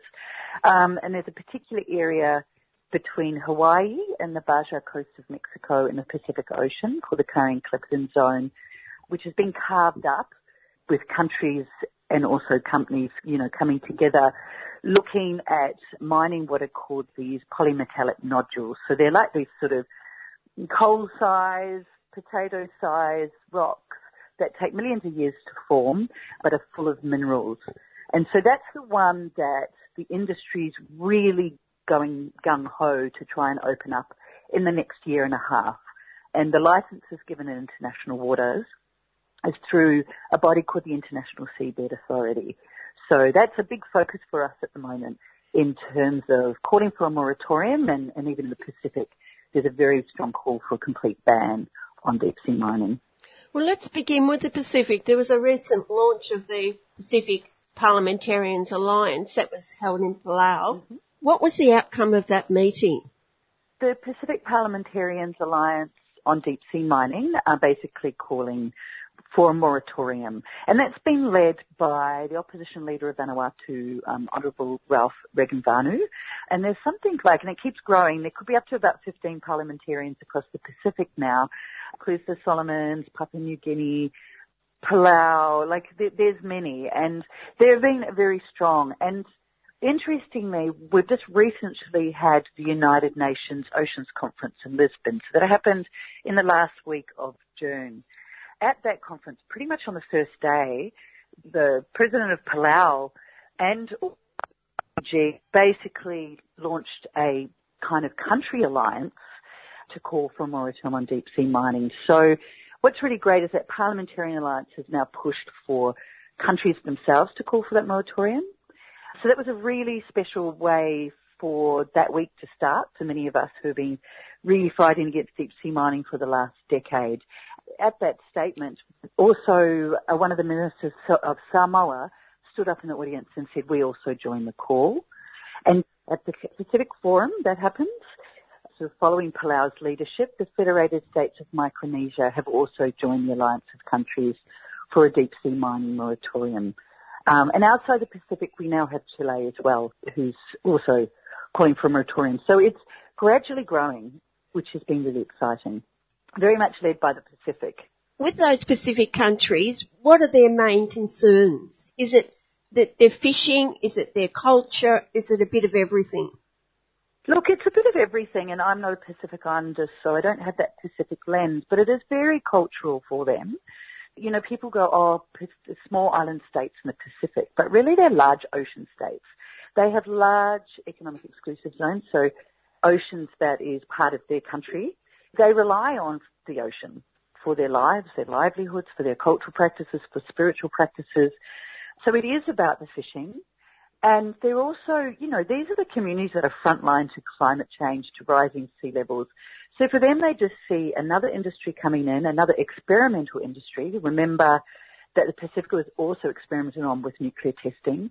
So they're just seeing this as another industry coming in that's going to further destroy their oceans. We do have these lines in the in the ocean that carve out these economic exclusive zones in international waters. But for a lot of Pacific Islanders, they don't even see those boundaries or those lines because they see the oceans as interconnected. These are the these are the oldest navigators in the world, and they have a lot of story and history that actually connect them across the waters. And so this is what they're very grounded in protecting, as well as their own economies, which of course is very much based around sort of fishing and, and, and the marine industries. And of course, there's many countries who border the Pacific, particularly in the Americas. You talked about Chile, but what about all the other countries? Are they pushing for a ban or are they not? Baja Coast of Mexico, there has been strong resistance by the local communities there who are very much like fishing cooperatives, they're fisher folk. And there was a company there that was wanting to open up and the government said no and now there's actually a bit of a legal battle there um, between that company and the Mexican government. So for now, I guess the Mexican government sort of caught up in that. At the moment, you know, there's a sort of growing call for countries to join the moratorium. So there's been a lot of work being done. And, you know, I guess, you know, in this area, we're really trying to there's a lot of pressure on New Zealand and we're starting to put pressure on Australia, particularly with the new change of government. So it's a really international movement. Yeah, we've also got Africa too, where they're looking at seabed mining, also possibly in the Indi- you know, Indian Ocean, um, also the Atlantic Ocean. It isn't just the Pacific Ocean, although that's the really front line of where the industry is trying to advance. But we really need a ban completely. This industry should just not go ahead. And so really in terms of the deep sea mining campaign that I work with, we support the moratorium towards a ban. We understand that a moratorium is the step towards a ban, like what happened up in the Northern Territory, where they initially had a moratorium on seabed mining and then it became a ban. Are the miners pushing for the warmer waters rather than up north in the northern areas? I don't know if it's so much about the temperatures, although that probably does make a difference with equipment. But really, the Clarion-Clipperton zone, which is that area I initially talked about between Hawaii and um, the co- coast of Mexico, the Baja coast of Mexico, and also Kiribati's EEZ really does come quite close to that area as well. That's really the area that the International Seabed Authority has it's opened up for exploration licenses. So at the moment, that area has exploration licenses probably close to the size of Europe. So if this was all to go ahead and all those operations were to start, we would have the largest mining operation on the planet, which would be close to the size of Europe. So that's to give a visual of how much destruction would be happening. And unlike land-based mining, which we can see the destruction, even in land-based mining, there's destruction we can't see. We can't always see what happens to underground waters and, and the pollutions, the air pollution. But in the deep sea, 6,000 metres below, how are we ever going to really see or understand the destruction, particularly in an environment where we still don't have enough science? You know, this is very deep. It's, it's one of the last areas we're really starting to explore. You know, some scientists say the moon, the surface of the moon has been explored more than the surface of our deep seas. So that's the major concern. And of course, we've got the concern of Pacific people and their connection to oceans. We have the environmental concerns, and those concerns include the plumes, so the sediment. The deep sea isn't like a hard compacted kind of ground. It's sort of a soft surface, and you're going to bring these machines that are going to go along, these big machines, some of high. They're going to create these plumes, these this pollution of heavy metals that are going to move throughout the different layers of the ocean. And we just recently launched a side event of the United Nations Oceans Conference, um, our video called Blue Peril. And we used existing scientific predictions from two reports that we published in 2019 and 2020. Uses like the sort of ocean models as accurately as possible, highlighting how far reaching the impacts of these polluting plumes will be in the Pacific Ocean. And then only recently, so not only will this industry dredge up the seafloor or, or sort of strip mine the seafloor, it also create a lot of noise. And that poses a huge amount of problem for marine life. Um, and that's in a newly published paper in the Science Journal.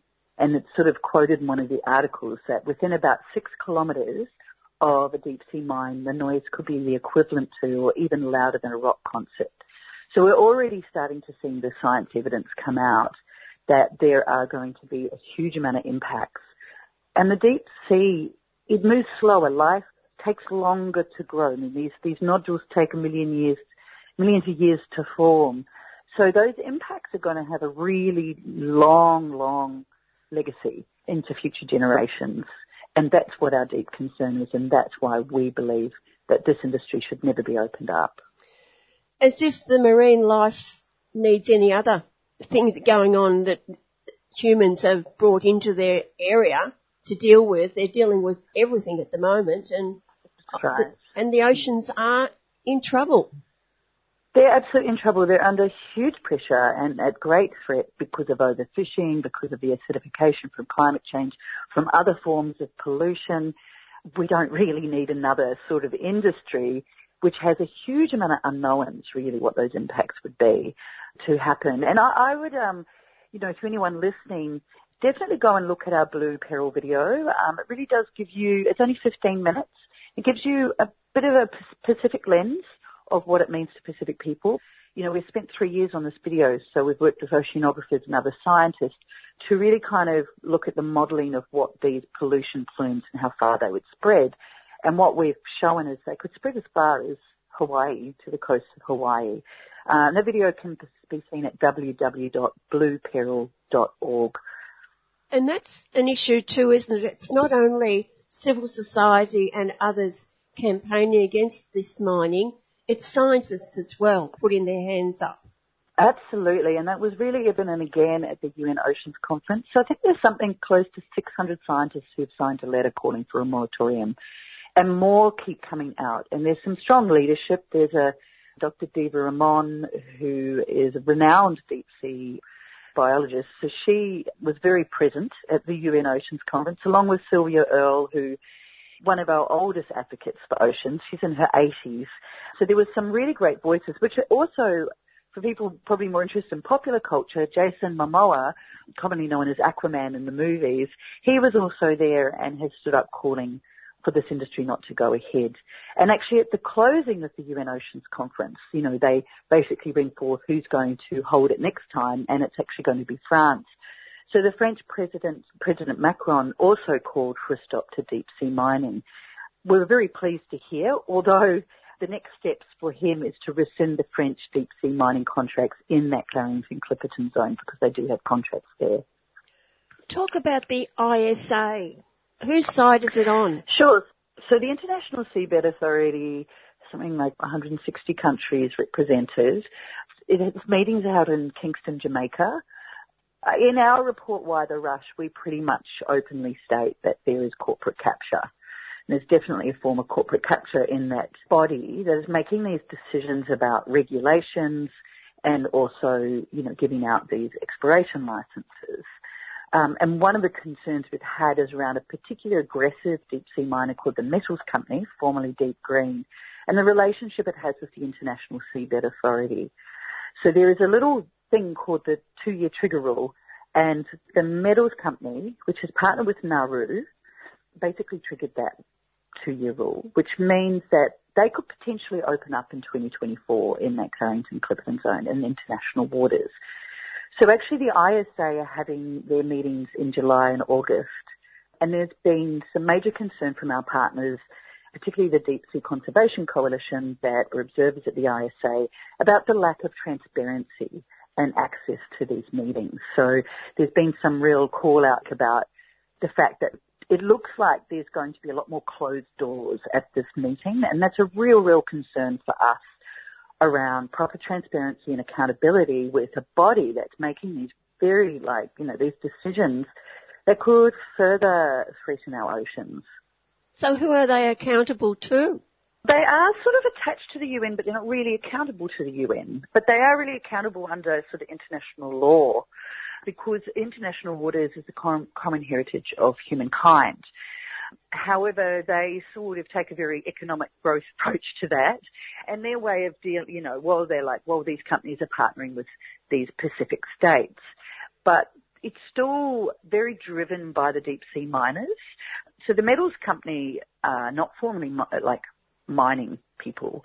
They're really speculative miners. You know, they're there and they're going to make the money and run off. That's that's kind of how we see it. And to, and to be honest, the metals company's struggling because we've really formulated a strong campaign against them. and we'll continue to because we don't want them to go ahead.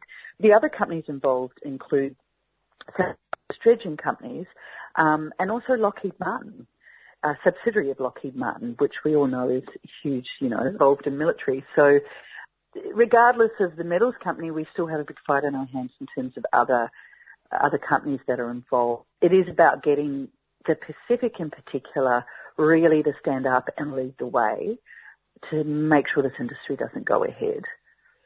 Well, then, where is the expertise coming from to facilitate this industry if it does get the go ahead?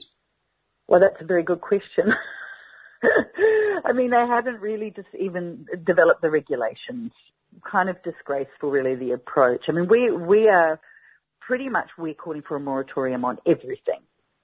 So basically, a complete moratorium, no development of regulations until the science can show us what the impacts are. Personally, for us, we don't have a time on that moratorium, but Chile, for example, has called for a 15-year moratorium. And so there's sort of calls for 10 to 15 years. But we've spoken to scientists who have said that's too short. That's not long enough. And that's part of the reason that we actually really, in terms of the deep sea mining campaign, we stand with the Pacific Blue Line, which is an alliance of the Pacific Conference of Churches and other civil society groups across the Pacific who are actually calling for a ban. So that's where we kind of stand, but we also understand that it is important to support the moves for a moratorium, particularly at the country level, because if we can get moratoriums in, we have more time to really kind of argue for a ban.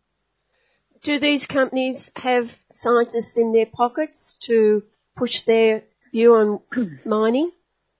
Unfortunately, a lot of the science coming out has been backed by the corporations because that's where the money is, which is why our video is, is really important because it's completely independent. And it's one of the only pieces that have come out that's completely independent in terms of like modelling, although there's obviously some other research. There's some really good research that's been coming out by by scientists. So more and more there's a lot more papers coming out that are independent of industry. But the thing is scientists can't get down there. you know, and that's a lot of money. So that is where some of the problems are. So some of the scientists that are able to do this research have to use the data that the companies have. So that's the complexity of science um, for a lot of scientists often, which is why it's so important and so fantastic that you know 600 scientists have come out calling for a moratorium. So we need a lot more independent science outside the sort of corporate capture to be able to tell the real story of what the impacts are going to be. How important are banks in bankrolling these ventures? Well, of course, the finance aspect is very important, and that's a key part of our campaign is the finance advocacy. And my colleague Andrew Whitmore leads on that work. He's based in London. And we have been getting banks to shift policy, basically saying that they wouldn't invest in deep sea mining. And that's some ongoing work. Also, there's a very strong campaign around getting companies to also stand for the moratorium. And we've, there's quite a few companies now. There's BMW, there's Google, there's Samsung, there's, there's quite a few companies that are out there. You can go to defendthedeep.org and you can see the list of companies that are joining that call. So we are really looking at a whole range of stakeholders here or people or companies that we're really trying to get on board. Very much this campaign, broader campaign has been, has really been led by Pacific communities, particularly those at the front line. And it's really great now to see parliamentarians, scientists, companies, banks, investors, and countries starting to catch up and understand that this industry should not go ahead. And also important that all forms of media are there to inform the civil society to what actually is happening. There is a lot more, like when we started out in 2011, we were pretty much the go-to for media. no one was really working on this issue. Now, every day I am seeing articles on this issue. You know, some are, oh, this could be the answer to climate change, but more and more we're seeing the questions around, is this an industry we want? Particularly as you see the science papers come out, like this recent one that's looking at the noise pollution. There was a lot of media that came out of the United Nations Oceans Conference that deep sea mining was quite a prominent issue. I dare say that in the, the, the main inside forum, there was still like needs to be a lot more voices in there, but there was a lot happening in the side events and outside. There was also a peaceful protest. It was very much led with the, the sort of stop deep sea mining. It was led by my colleague Tita from Tonga, the co-leader of the Maori Party, Debbie Ngarewa-Packer, also an, an, Indigenous First Nations person from Australia, Teresa um, Aldred. So it was really great to sort of see these Indigenous women leading that peaceful protest and that a call for no deep sea mining was very much one of the key calls. Well, finally, Nat, in the future, not so many years hence, could deep sea mining be not really needed? That there'll be an alternative to digging up the ocean floor? That's the big thing. We need to move beyond this sort of extractive concept and logic that we are in. Part of the PR of the deep sea mining industry, the, the sort of deep sea miners, this sort of PR spin that we need to mine our deep seas for the green transition and green in quotation there. And we're saying absolutely not. Like we need to rethink our economies, our societies, and, and this includes land-based mining because this green extractivism that is growing exponentially is happening on land as well. And we're seeing um, a whole new areas being opened up on land. And obviously the deep sea is another sort of sacrificial zone um, that they're wanting to open up. So while we want to decarbonise and we want to, you know, the fossil fuel industry, absolutely, we don't want to replace it with something that's going to create a whole other set of problems and pollution issues for us we need to really rethink what are, what are some alternatives to the developed modern models that we're in. We need to think, rethink our consumption, our energy consumption levels. Like these are really real issues that we need to start thinking about now. Having a billion uh, electric vehicles on the road is not the answer. And that's a very global north privileged space to be, to think about that. The interesting thing with this sort of green extractivism is that it's not just opening up new spaces in the global south, it's also opening up new spaces in the global north. And we're seeing that in Portugal, in Spain and Serbia with mass protests there. Even here in Australia, we, ha- we are going to have, we already are a massive mining state, as we all know. But the footprint of opening up to these critical minerals that they're calling for the green transition, like lithium, nickel, copper, rare earth, cobalt, that is going to be massive, particularly in places like Western Australia. Regardless of, you know, deep sea mining is part of this, we really, really need to rethink the way we live on this planet and our, our economies and our societies. You know, there already are traditional practices that um, are based in sustainability and Indigenous people have these knowledges for a very long time. And in our kind of more Western context, there are other avenues we can look at from urban mining to reducing consumption, of ways of living and working. So these are the sort of things, and this is very, very brief overview because it's like another conversation, but these are the sort of ways we need to look forward. And these alternatives or these not alternatives in some cases because they've been around for thousands of years, they already exist. It's not new. And if we're going to spend billions of dollars on all this EVs and things, we can spend that on actually creating new ways forward. Be sustainable and they're going to be for people and for planet. And not just leave it to the activists, but we all need to play a part. Also not just to bring it on us as individuals, which I think has been quite problematic that, you know, we need to recycle and we need to do, we all need to do our part, but actually we need to hold governments and industry accountable and they have to change their practices. And that means it can't be just always profit driven and it can't be just about, you know, this constant growth narrative. We need to consume less, produce less. That is a movement towards degrowth. And that's not like I think people get scared of that term because they think, oh, we're going to go back to the caves. That's not what it's about at all. It's about being a lot more mindful about what we're producing and consuming and actually shifting our societies that are not based on just putting competition, but they're cooperative and their cultures of care, not just with each other, but also with all life on planet. Thanks once again, Nat. No worries. It's really great to talk to you. Natalie Lowrey from the Deep Sea Mining Campaign, and do have a look at their excellent webpage. You've been listening to a 3CR podcast produced in the studios of independent community radio station 3CR in Melbourne, Australia. For more information, go to allthews.3cr.org.au.